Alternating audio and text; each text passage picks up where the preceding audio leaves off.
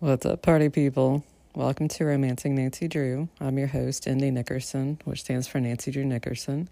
You can find me at that handle on Twitter, or you can find me at Romancing Nancy on Twitter. And I've got my Buy Me a Coffee link up in the bio of that page. And I'm like, should I do a Patreon? Because Patreon seems kind of faster, but we'll see. I mean, honestly, if I did, I'd set it up as like $1 for all the actual backing. Anyway, today we were talking about Mystery of the Moss-Covered Mansion, which came out in 1941. This one, when I was thinking about it last night while I was reading it, I was like, Nancy's actually pretty much arguing in favor of a robust social safety net for this. Like, if you take all the Nancy Drew mystery stories, the original ones, like, she's like, my job here would be done if we just had a fucking robust social safety net. I'm just saying. This one has two plots. The first one is that Nancy's father is working on a case and is trying to find a missing heiress because, of course, again, robust social safety net. Like, that is their social safety net in 1941 is, are there any heiresses who may owe you? Like, you need to look into that. The other thing is that Nancy and her friends are on her way to meet her father and find this moss-covered mansion.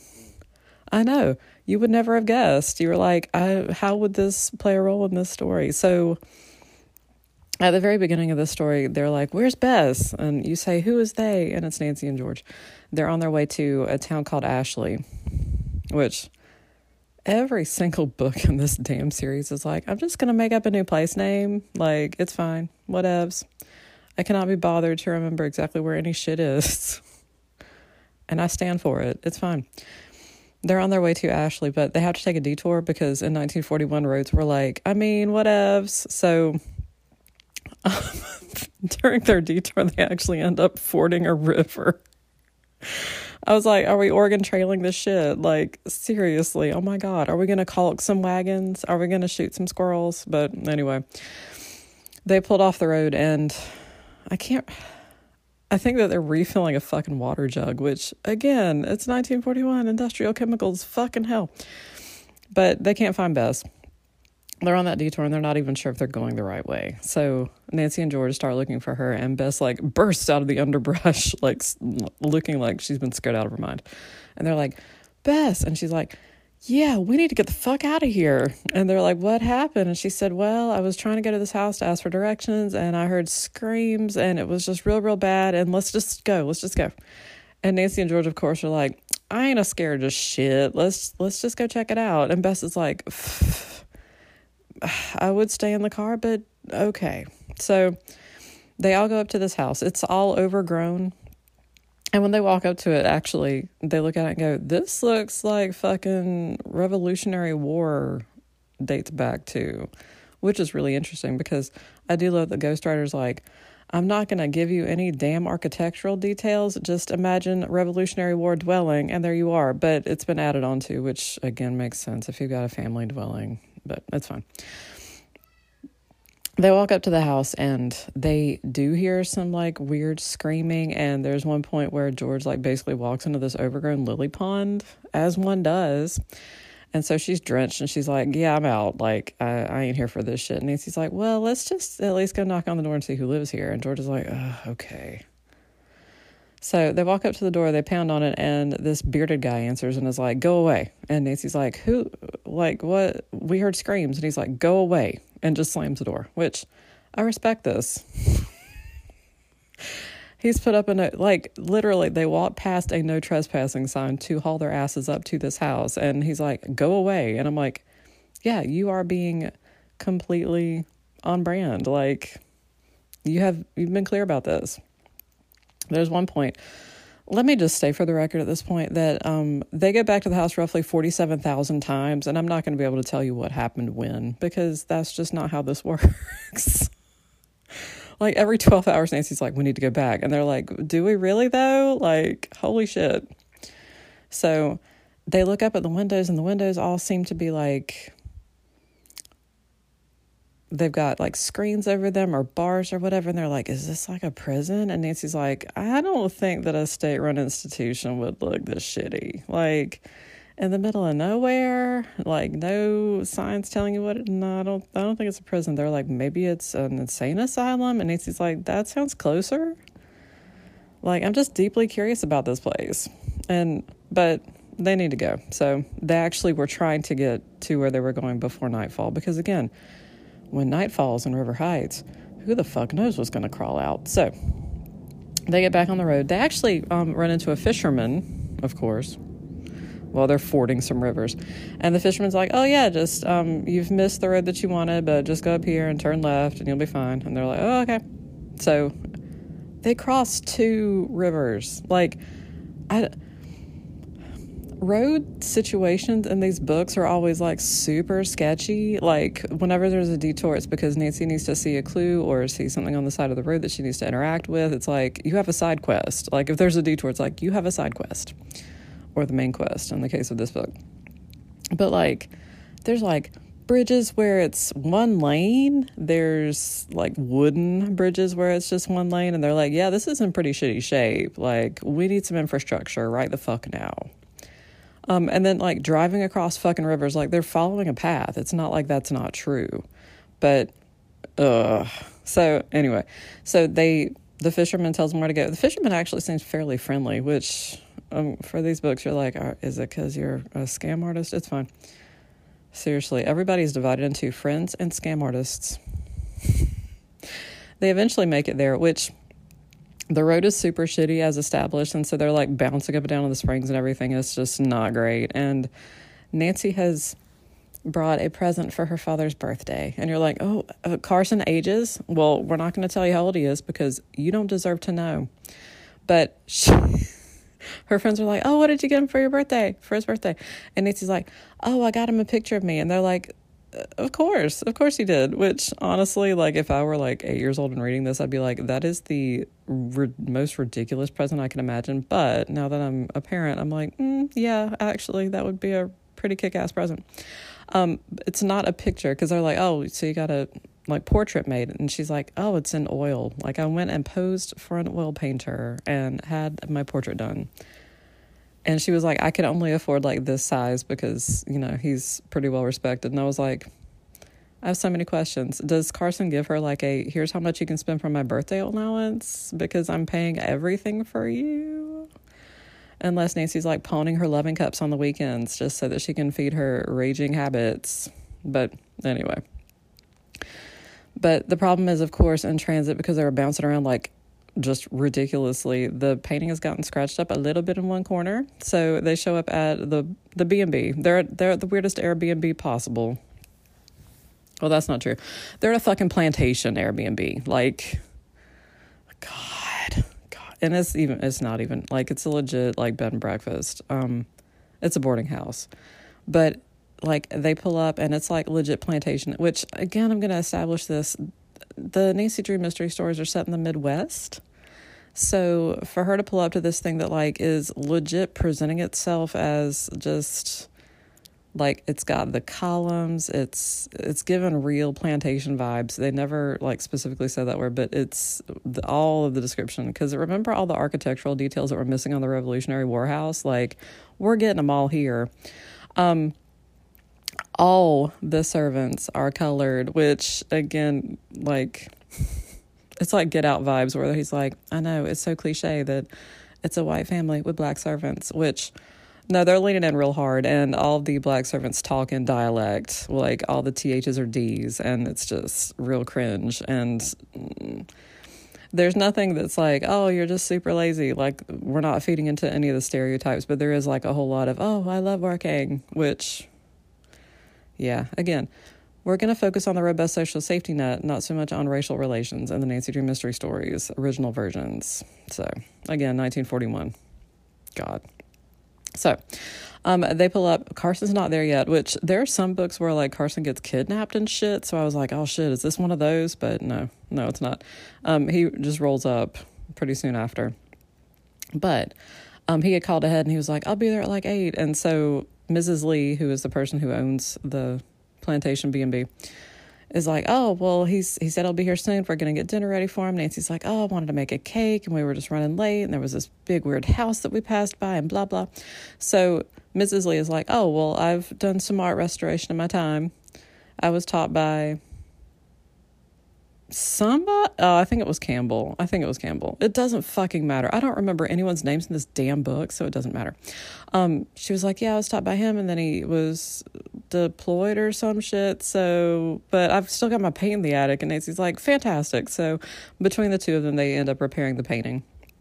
Mrs. Lee gets a cake for dinner, because, you know, why not? Actually, she has her cook make a cake. Like, Nancy walks in and she's like, oh my God, you're putting icing on a cake. And Mrs. Lee's like, yeah, we were planning this since this morning. Like, hello. Which, again, you're doing so much better than Hallmark movies, which are like, I'm going to bake and frost a cake within an hour, which just enrages me. Also, they never tie their hair back. Thank you for allowing me this digression. If you're going to cook shit, fucking tie your hair back. This has been a PSA. So her dad comes in. They've repaired the painting. Although the person that Nancy sat for who did the painting was like a real snarky asshole about everything and was like, you better not put that painting in a car, because if it gets fucked up, I will come for you. I will just haunt your ass for all of eternity. And Nancy's like, can you please just turn it down a notch? Just one notch. So she's like, if he ever sees us, he is going to kick my ass so hard. It's okay. So she shows it to her dad. She's like, Dad, it's your birthday. And he's like, oh, yeah, I'd forgotten. Which, again, like, really? Okay. Like, now I've got questions. Was he discovered in a basket? And so they just make up a new birthday for him every year? We don't know. We don't really get any hint into Nancy's fam. Like, honestly, now that I think about it, you've got Carson, and like Carson just sprang from the ocean like a Greek goddess. But Nancy's mom, who again is never a character and is like only alluded to, and that she's somebody that Nancy needs to be sad about, her family like came from Scotland, but we don't get to that yet, so it's fine. Again, digressing. Oh my God. It's because they returned to the house like 47,000 times. It's like, we got to go back for vague reasons. The first reason they have to go back is that George says that she dropped a watch, which was a birthday present. This one's all about fucking birthdays. Like, just, anyway. And George is like, I love that watch. I've got to go back and find it. And Bess is like, you do you. Like, I'm cool with never going back there and hearing weird screaming from behind barred windows. Like, that's just not on my bingo card for today. Like, or ever, really. So while Mrs. Lee is helping Nancy fix this painting that got fucked up in transit while they were Oregon trailing some shit, she tells Nancy that what she knows about the house is that somebody with the last name of Hurd, why the fuck do I remember that? The last name is spelled Hurd, did build the house during Revolutionary War times. But his name was like anachronistic to me. It was like Taylor, and I was like, is that a Revolutionary War name? Is Taylor? It just feels very modern, but okay. Okay. He built the house, his family lived there, and eventually they all died of some weird disease. Like, and everyone's like, that house is haunted, it's poison, the air around there is poison, just don't go up to it, it's bad.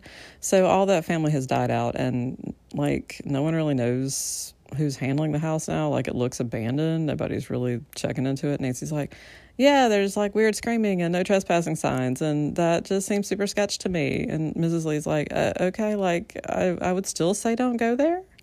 Even the fisherman who gave them directions is like, yeah, maybe stay away from that house. And Nancy, of course, this is like fucking catnip to her. She's like, so like I need to know what's going on in there. And everyone's like, but do you? Like, you could just walk away from that. And Nancy's like, well, we need to find George's watch. And you're like, sure, honey, that's, yep, totally valid reason. Carson's case is that he's actually trying to, remember how I mentioned Campbell earlier? Because Pete, the Campbell family, the father died, the mom died, and left a daughter named June. And she has inherited like $92,000, which I looked as... 42. She inherited $42,000, which in today's money is like $965,000. So she's just under $1 million of inheritance that she was not expecting. She had no idea that this is a thing that she was going to get. So Carson's trying to track her down. That's why he's in Ashley's, because that's the last known address that he has for her, and he's hoping that somebody in town knows where she might be because her family moved and blah, blah. So Ned pops up the next day. Nancy looks outside and she's like, that's Ned's car. And he's come up because, again, please explain to me how this makes any damn sense at all. Ned walks up and he's like, yeah, your father's office gave me some papers to deliver here. I seriously am like, is he like the Uber for Carson's business if Nancy's involved? If he's like, Nancy's at this location, I will do whatever damn errand you have, anything that you got that I can go get up with my girl. So Ned talks to Nancy and she's like, yeah, we found this creepy house. And Ned's like, that sounds like something that I'm not especially interested in. I'm just saying. I think that he does actually go up to the house with her, and the same thing happens because the same thing keeps happening over and over. It's like trying to go into a level before you're ready for it and the door won't open. They go up to the house, they hear weird screaming. George is like, that's a lion. I've heard them at the zoo. That's a lion. And everyone's like, how though?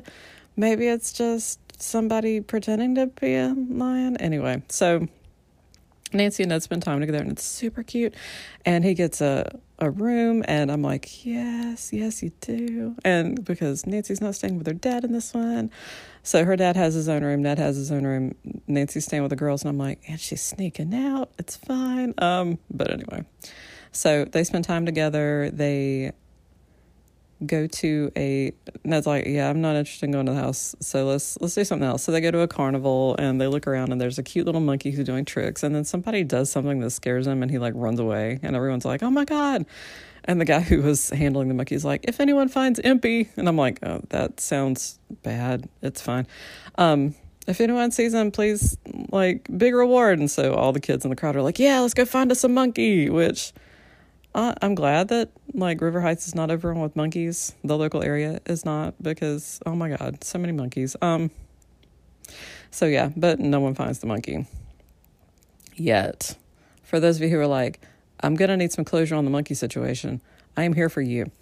So yeah, and then Ned has to leave the next day, and he's like, please just don't get eaten by a wild animal. I mean, it's a really fucking low bar. It's practically subterranean. Please don't get eaten by a wild animal. Actually, he's like, please don't meet anyone. He's like, I'm not going to tell you not to do anything. Just don't meet anybody else. Ned is consistently on brand with that. He's like, you know that you and I are and Nancy's like, sure we are, honey. Bye. So anyway, he leaves. It was super cute. She later gets a postcard from him, and there's zero detail that's given, but it's fine.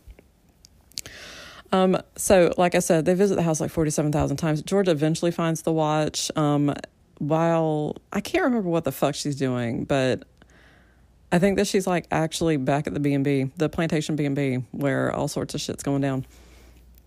And this guy walks up to her and he's like, you know what happened to my brother? And Nancy's like, fucking what? And the dude's like, yes, you are 608. And Nancy's like, that's my license tag number. What? He's like, yeah, you know what happened to my brother? He got shot. And Nancy's like, hey, what? What? Because when the bearded guy warned them off the property the first time, he had a gun, and then he shuts the door, and then they hear the gun go off. And so Nancy's like, what the fuck is going on in there? She's got a lot of questions. And so when she finds out that this dude is saying that his brother got shot, near the moss-covered mansion, she's like, I have a bearded dude who is just really trigger happy, and then I've got a dude who might have gotten shot. All the pieces are coming together. So she asks around because she's like, should I say that maybe, go to the cops or whatever? And so when she asks around, they're like, yeah, he, the guy who was shot died and got taken back by his family for a burial. And Nancy's like, what? So it's a murder mystery. Oh, okay. So she's kind of at a standstill because she can't prove anything and she has no idea what really happened. So she can't. There's no ballistics. There's no corpse. We ain't got shit. There's one. Oh, Nancy has been out all night doing some shit. I can't remember what. It's fine. Like, seriously, there's points where they're looking for the guy. There's points where they're looking for the monkey. There's points where they're looking for the heiress. Like, it's just a lot of hide and go seek going on in this one. Yeah. So actually, Bess and George decide to follow up on the mysterious shooting lead. And so they go out there and the fisherman is like, yeah, I know where the body was found. So he takes them there. And they find a little business card that says, Madame Curry, fortune teller, which remember how I said that Nostelda gave me super fortune tellery vibes? It's because, like, fortune tellers are in every other book in this fucking series, and they are always uniformly terrible. Like, they might be under the influence of somebody else who is bad, but mostly they're just bad people. So she ain't here for that shit. They also find, like, this little... I think Nancy finds like this little pearl-handled revolver nearby that she picks up and with a handkerchief and puts in her pocket because Nancy is aware of fingerprinting, y'all. I can't remember if they find anything else. I remember they found that little card. And so that leads them to go see who this Madame Curry is. In the meantime, before they track down that lead, I can't remember who exactly they talked to, but somebody says, oh, yeah, Mrs. This, I don't care. This old lady, let's just call her old lady. This old lady lives nearby, and she basically helped raise June, so she might have some clue as to where she is. So Nancy and her friends go over to her house, and they're like, hey, did you know June?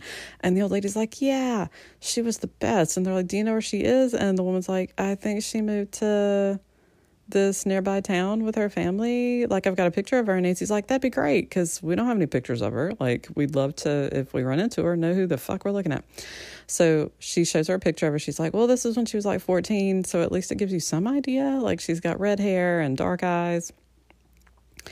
And they're flipping through the album and Nancy finds another copy of it, and then all of a sudden the fucking roof caves in. Okay.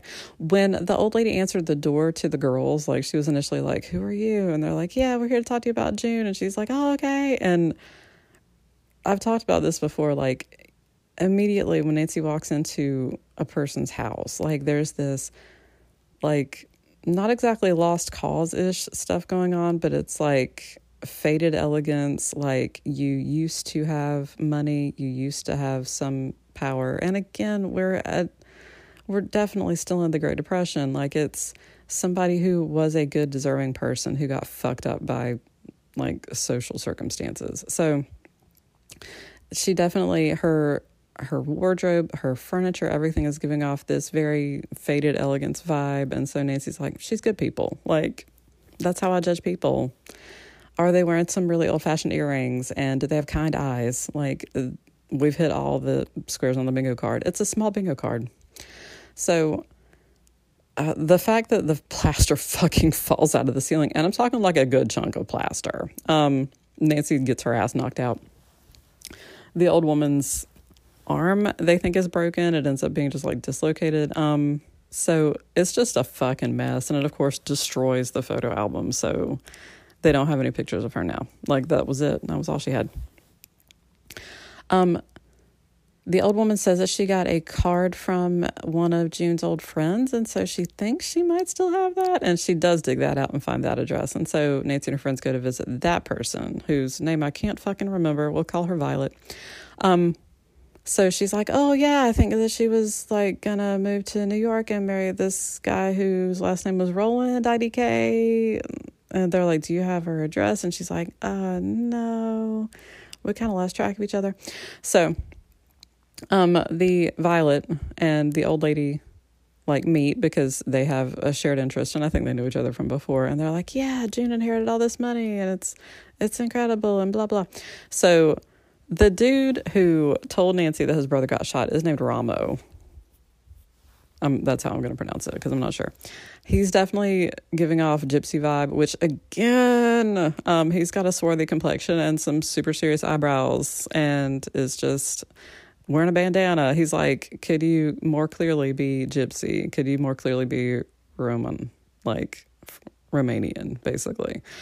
Which, again, like, these books, the darker your complexion is, the more suspicious we're going to be until you hit colored, in which case we're like, oh, servant. So, unless you got freckles, We all know about that. Yeah. Ramo is listening when the old lady and Violet talk about June, and he's like, oh, yes. So almost immediately, Carson's like, oh, my God, somebody contacted my office and said that they're June and they're coming to collect their inheritance. And poor Carson, who has been looking for this chick for, like, way too long, apparently, is like, oh, thank God, I found her, and she's going to get her inheritance, and it's fine. She... the person who is claiming to be June, and you're like, no, of course she's not. Fucking of course she's not. We're not even halfway through the book at this point. The person who shows up and says that she is June, like, wrote a letter and said, yeah, I was in a really bad fall, and I kind of had a head injury, and so, yeah. And when she shows up and she's talking to the two people who actually knew June, she's like, yeah, I've had some work done, so I don't quite look like I did. And they're like, oh. And she's like, yeah, and I'm just not really talkative about anything. And George is like, oh, let me take a picture of everybody, which, honestly, the book presents as completely, like, she doesn't have any ulterior motive in doing this. George is just like, oh, this is a happy thing. Like, you're meeting up with your old friends. Let's take a picture. And, quote, June is like, no, pictures are stupid. Like, the anti-Instagram, if you will. So she just, like, flounces off, and they're like, oh, okay, no pictures then, because, again, she doesn't want any evidence of what's about to happen. While they're there, like, Nancy has been there to supervise the restoration of the house, because they actually have the dinner at the old lady's house, and, like, they've replastered the ceiling. Ramo came by and tried to start some shit. Like, every single time Nancy sees Ramo, who's like, what happened with my brother? And what are, like, he just threatens her. And so Carson's like, he should be thrown in jail. Like, what the fuck? I ain't here for this shit. And Nancy's like, it's fine. So Nancy actually volunteers to stay at the house while they're doing the restoration. And when she sees Ramo, she's like, I need to not act timid in any way. So she acts very confident when she's like, you need to get out of here. The workers are going to be showing up soon. Just step off. And he does, which is interesting. But there's one point in the book where he actually, it says that he disabled her car, but there's no proof that he actually did, although he's the only suspect. So he just disconnected a bunch of shit. And my favorite thing is that, like, she's trying to start the car. Her dad comes back and tries to start the car. And then he pops the hood and he looks underneath and he's like, look at this mess. And the ghostwriter is like, I'm not going to give you a single damn detail. You just imagine that it's a bunch of tubes and wires, and some of them are not there. Like, cool. Again, respect. So they have to get her car fucking towed to a service station, and they're like, yeah, we're going to have to order these parts, because of course they are. So Nancy's without a car for a while, and she ends up having to bum rides off everybody. Like a teenager, like the teenager that she is. And the book actually says, like, ever since she started River Heights High School, like, everybody knew that she was into mysteries, which we kind of, like, keep slightly retconning her. Like, at first it was like, oh, The Secret of the Old Clock is her first real mystery. And then it was like, oh, she's been solving mysteries forever. Until eventually we get back to, like, the Nancy Drew notebooks, where it's like, as soon as she could form words, she was asking suspects what they had been doing at the time of the crime. So it's fine. Seriously, it's fine. That doesn't really bother me as much. Yeah, so they're there, the old lady's house. Everybody decides to sleep over because it's been a crazy party, y'all. We're just having so much fun. We do not want to stop. So Nancy has to... I can't remember what she has to leave the house to do exactly or anything. I think that, like, June is staying over at the house, and... so Nancy and her friends actually go back to the B&B. It's, like, super late. And then Nancy, like, reaches in her pocket and finds a key and is like, oh, shit, this is the key to the old lady's house. I really need to return it. Maybe I should go out there right now. And it's, like, 11 fucking p.m. at night. But it's fine. So she pulls up and she sees a fucking massive ladder up to the second story that somebody is climbing. And she's like, what the fuck? And so she, like, leaps out of the car, goes up to the house.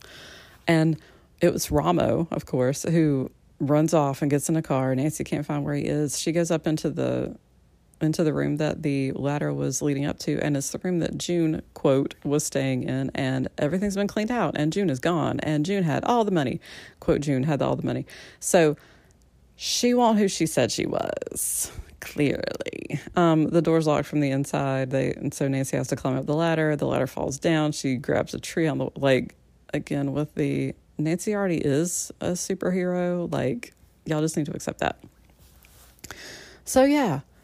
June is gone. She's taken all the money. Like, Carson handed it all to her in cash. Yeah, so he was supposed to be looking for her, and he turned it all over to an imposter. So that's where we're going to pick up with for the next segment.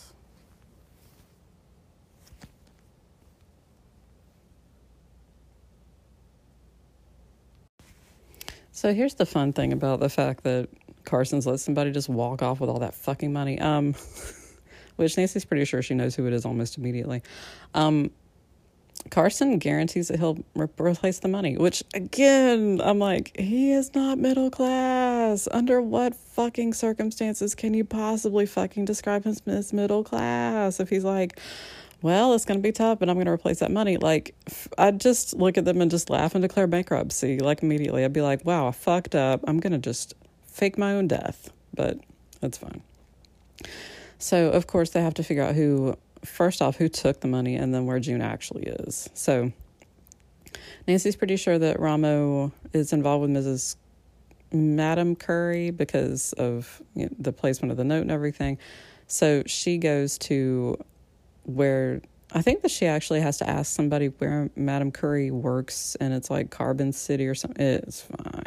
Anyway, they pull up, and there's this really nice blue, like, really tricked out car that a salesman drives up, parks in front of the place where her work is advertised.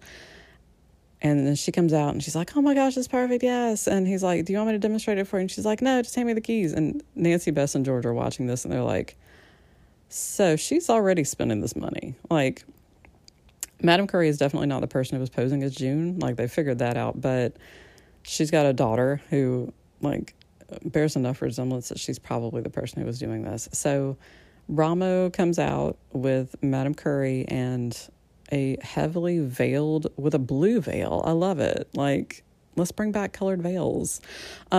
She brings her out to the car, and Nancy sees him, and she's like, okay, Bess and George, go run and get a cop, and I'm going to try to stop them. So Bess and George run to a payphone or whatever the fuck, and Nancy runs up to the car, and she's like, stop. And they're like, no. And so she actually, like, opens the door and gets into the car, which, in terms of strategic movement, does not feel like one to me, because then they can be like, okay, bye, and just, like, peel out from the curb with you, and then just dispose of your corpse later. It's like a win-win, really. But anyway, Rama's like, no, get out of the car, and so they eventually, like, shove her out of the car. So when the cops pull up, Nancy's in the middle of the road, kind of dazed, and the car's gone, and she's like, well, I've got the license number, and the cop's like, that's helpful, so at least we got that. So they put out, like, an APB. They're looking for the three of them, and Nancy, Bess, and George are, like, trying to help with the manhunt because, of course, they are charmed this way. So they stop at a service station to get more gas in the car, and Nancy glances into, like, the service part and sees that the car that they have been pursuing is back there, and she's like, oh, they're here.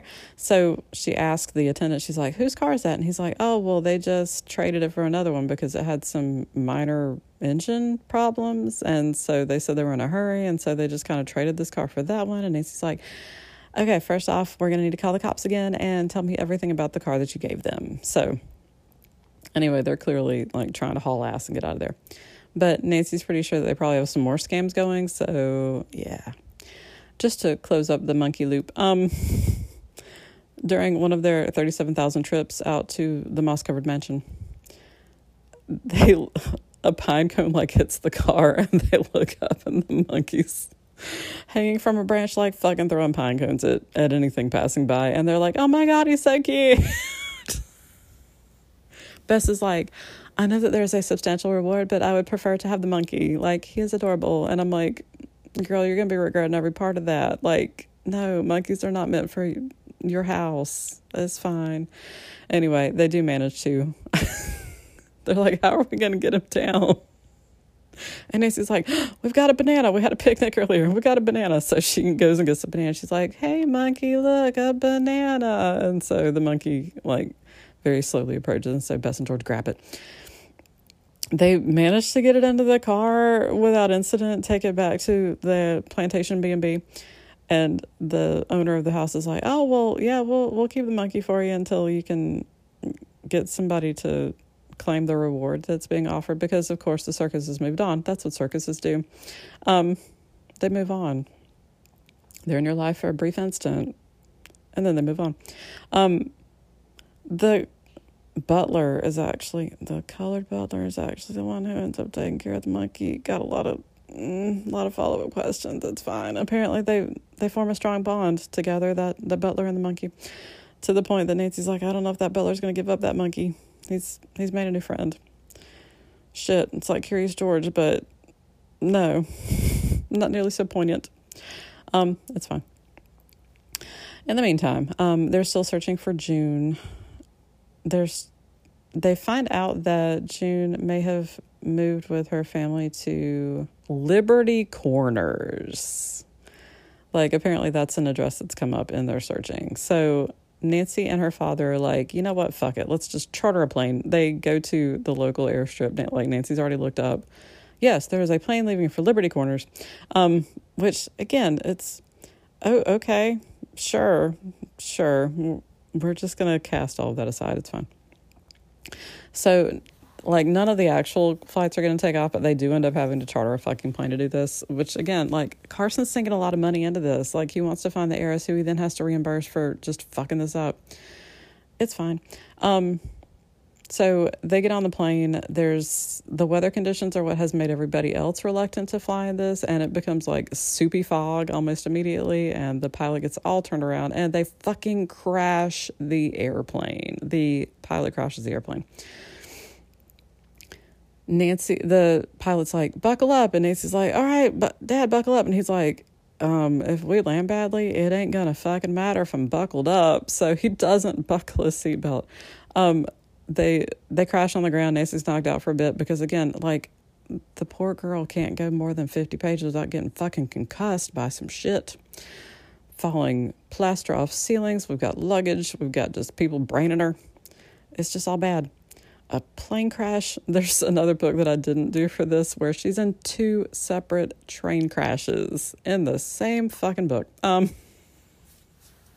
Yeah, just a lot. Yeah. Anyway, so Nancy revives after the plane crash, and she's like, "Oh my God, the plane's catching on fire. Where's my dad? Oh my God!" And so she's running around trying to find him, like lifting wreckage with her bare hands, because she is like a mother whose child is stuck under a car. She's looking for her dad. Something else happens, and she passes the fuck out. And when she wakes up, she's in a house because she's respawned. No. I do love that, though. She wakes up and she's in some sort of... She knows that the building is made out of stone. There seem to be bars on the window, so she's like, I'm a prisoner.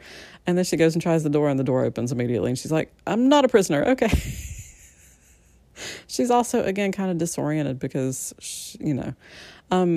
So she leaves the house where she's been captive, and she hears the door lock behind her, and when she turns around, she realizes that it's the mansion that she's been investigating every 12 hours, and she just like stumbled out of there blindly because she's still worried about where her dad is. She sees the fucking fire in the distance from the fucking plane crash, so there's that. I think she ends up running into the fisherman who's like, what's going on? I think that initially, like, she actually gets close to the crash site, and she's like, I gotta get in there, and the cop's like, no, and she's like, I was in that plane crash, where's my dad? And anyway, they do take her to the hospital. When she walks into the hospital, she's like, I'm here to see Carson Drew, and they're like, there's nobody here by that name, and Nancy's like, oh my God, because she doesn't know if it's her dad or if it's the plane pilot.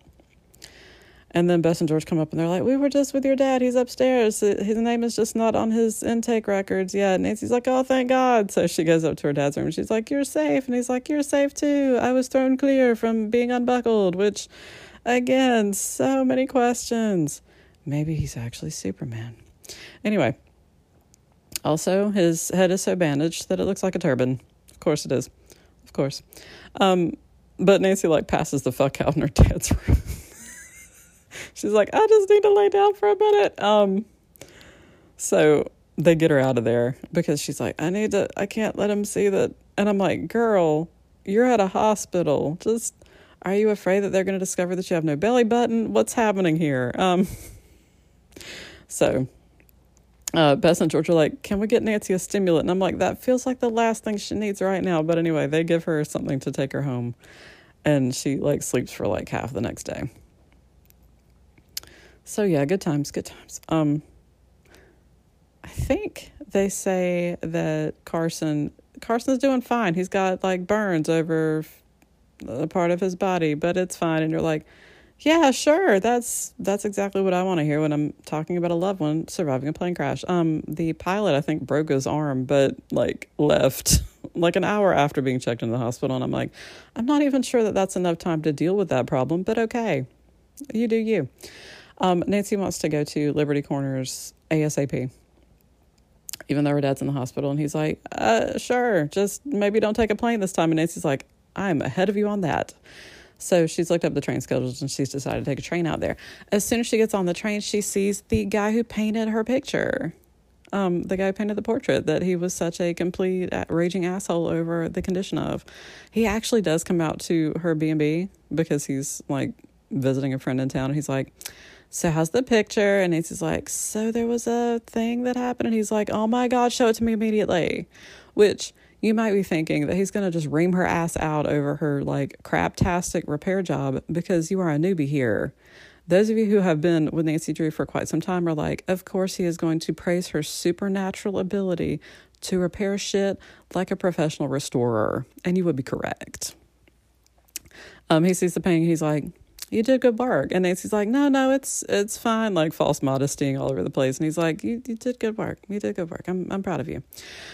So she sees him on the train and she's like, hey, are you also going to Liberty Corners? She's like, yeah, I'm going out to visit a friend and see if she wants to maybe pose for some pictures for me, which you're like, ding, ding, ding, ding, no, red flags. But no, he seems like, honestly, he seems kind of gay. It's fine.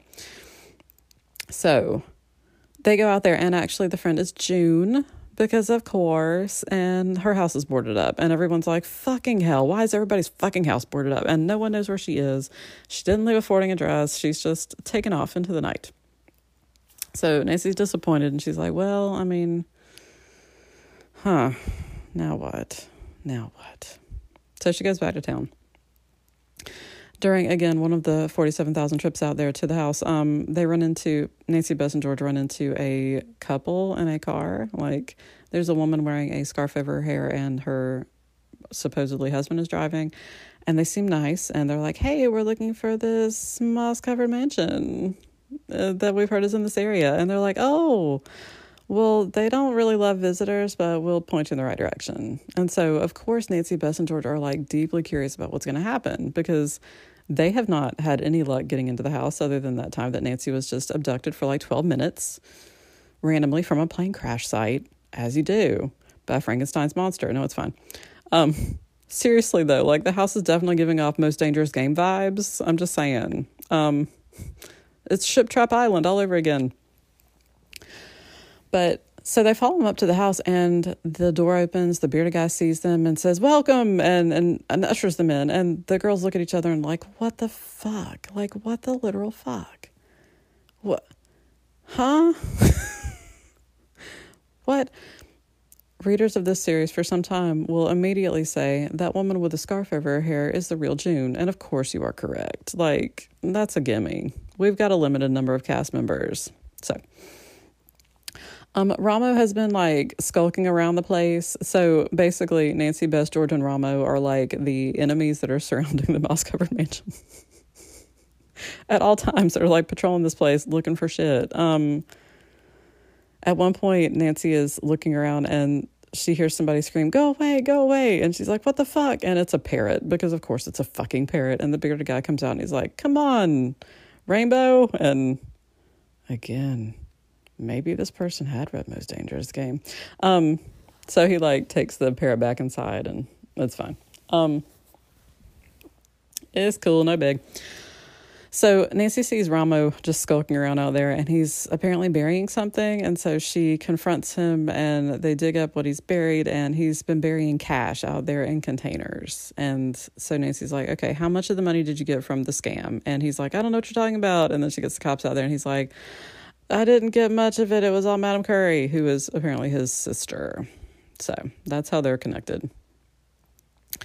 Madame Curry and her daughter's name is Venus, because of course it is.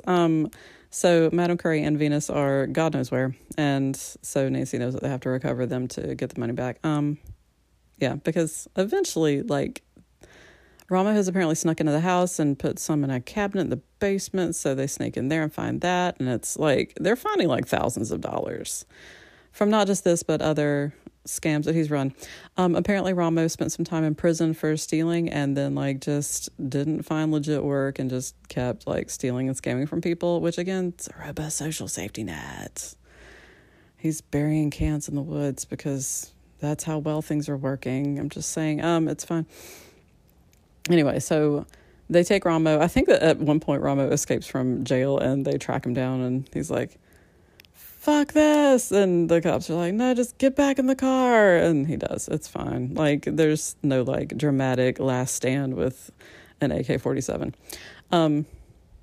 Nancy eventually figures out that June is the person at the house, that the bearded guy is a famous artist who is apparently pretty reclusive. And what she has heard is that he likes to paint wild animals, but somebody said he puts his, oh, it's the guy who painted her portrait is telling her about this. She's like, so he likes to paint wild animals? And the guy who painted her is like, yeah, and like puts his life in danger by fucking like being in the room with them.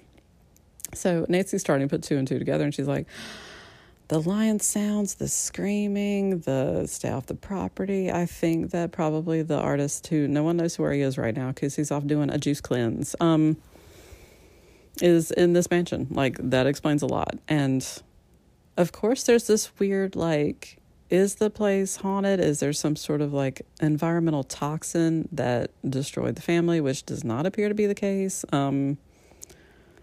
Which in other books, like, there is definitely this kind of shit. And there's an especially fun one that we're going to enjoy that involves like these toxic vapors coming up out of the ground and Nancy hallucinating about elves. It's fine. Not in this book, but in a future book. So yeah.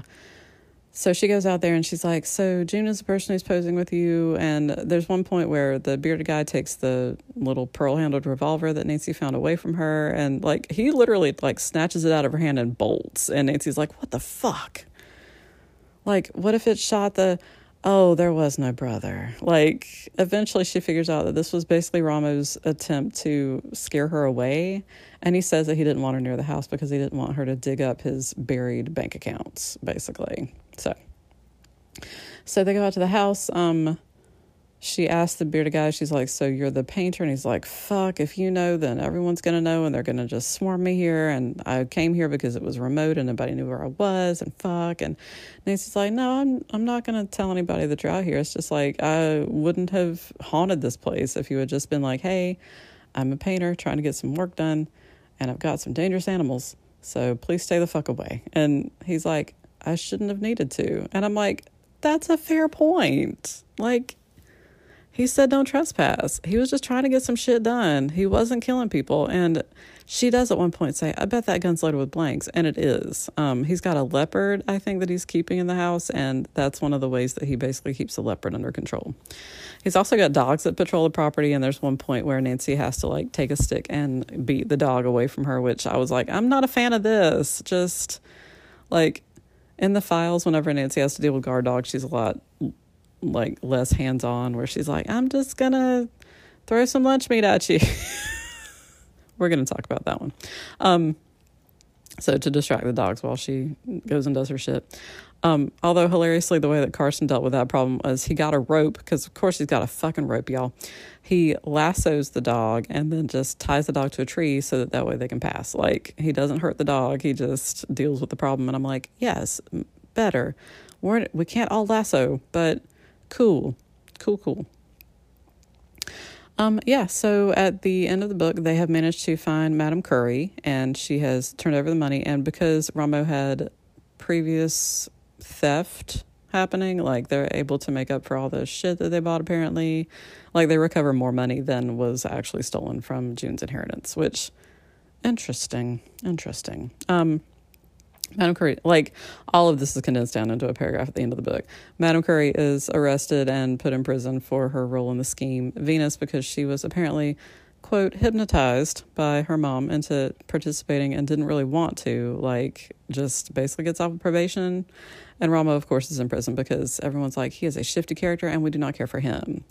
There is a point in the book where the old lady whose ceiling fucking caved in, has a heart attack, like several heart attacks.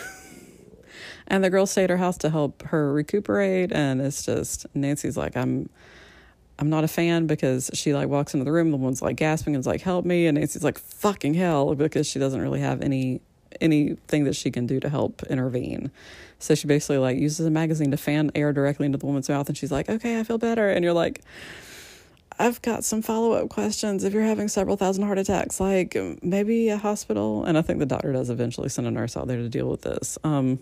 There's also a fun interlude where Bess is trying to bake a cake, because of course she is, and although it's for a party, it's not like George being a dick. And actually, there's no body shaming of Bess in this one. George does at one point, like they're eating a picnic, and they're like, Bess is like, yeah, we need to wait until noon to eat the picnic, and George is like, fuck it, I'm famished, and like just starts chowing down, and I'm like, cool. Like, this is a book which is, while of course it contains racism, because how can we get away from that? There's no actual fat shaming. So good job, ghostwriter, on working on one thing while completely just leaning in on the other, but it's fine. So June gets her money, and actually the picture that the artist is working on, which is June posing with the leopard, I think, is part of an advertising campaign, and it's on billboards, like immediately, apparently. And so Nancy's like, yeah, every time we see those billboards, we're going to be reminded of that case that I just wouldn't stop being a nosy bitch until finally I found out that nothing weird was going on. Seriously. Like, seriously. Ramo, who, again, like, we're doing a lot of racial stereotyping on, was the only person in here that Nancy really needed to keep an eye on. And instead she's like, I need to find out everything about this house, which... again, like, dude clearly should not be keeping wild animals. I will agree with you on that. Like, he needs somebody in there who has some experience, because of course the animals keep like getting out. Like, there's one point where the leopard gets out because June was trying to feed him and accidentally left the cage open or some shit. Like, again, we're on ship trap island. Anyway, but yeah, June's super sweet, and she, again, robust social safety net, decides to give a bunch of money to the old lady so that she can repair her house and not feel shitty all the time. Like, there is one point in the book where the old woman actually says, like, I fucking hate being poor. Like, she just looks around her house and she's like, there's so much I would do, but like, I fucking hate being poor. And I'm like, yeah, you're so close to like drawing the connections between these things to, yeah. It's fine. So, yeah. So, in this book, Nancy gets knocked the fuck out. A leopard comes after her. She defends herself with a chair, because of course she does. Wild dog. The ceiling crashes in on her fucking head. Like, there's just a lot. There's a lot happening here. Yeah. Just a lot. The next book we're going to talk about is The Quest of the Missing Map, which I do love that we've got the word quest in the title, and it is indeed a quest. Nancy's got half of a missing map, and she needs to find the other half so she knows where some treasure is. That's going to be fun. So that's what we're going to pick up with next week. So I hope you enjoyed it. I wish that there had been more Ned in it. I always wish that there had been more Ned in it. Literally and figuratively phrasing. Oh my God. But yeah, so we'll pick up with that next week. Stay sleuthy, my friends.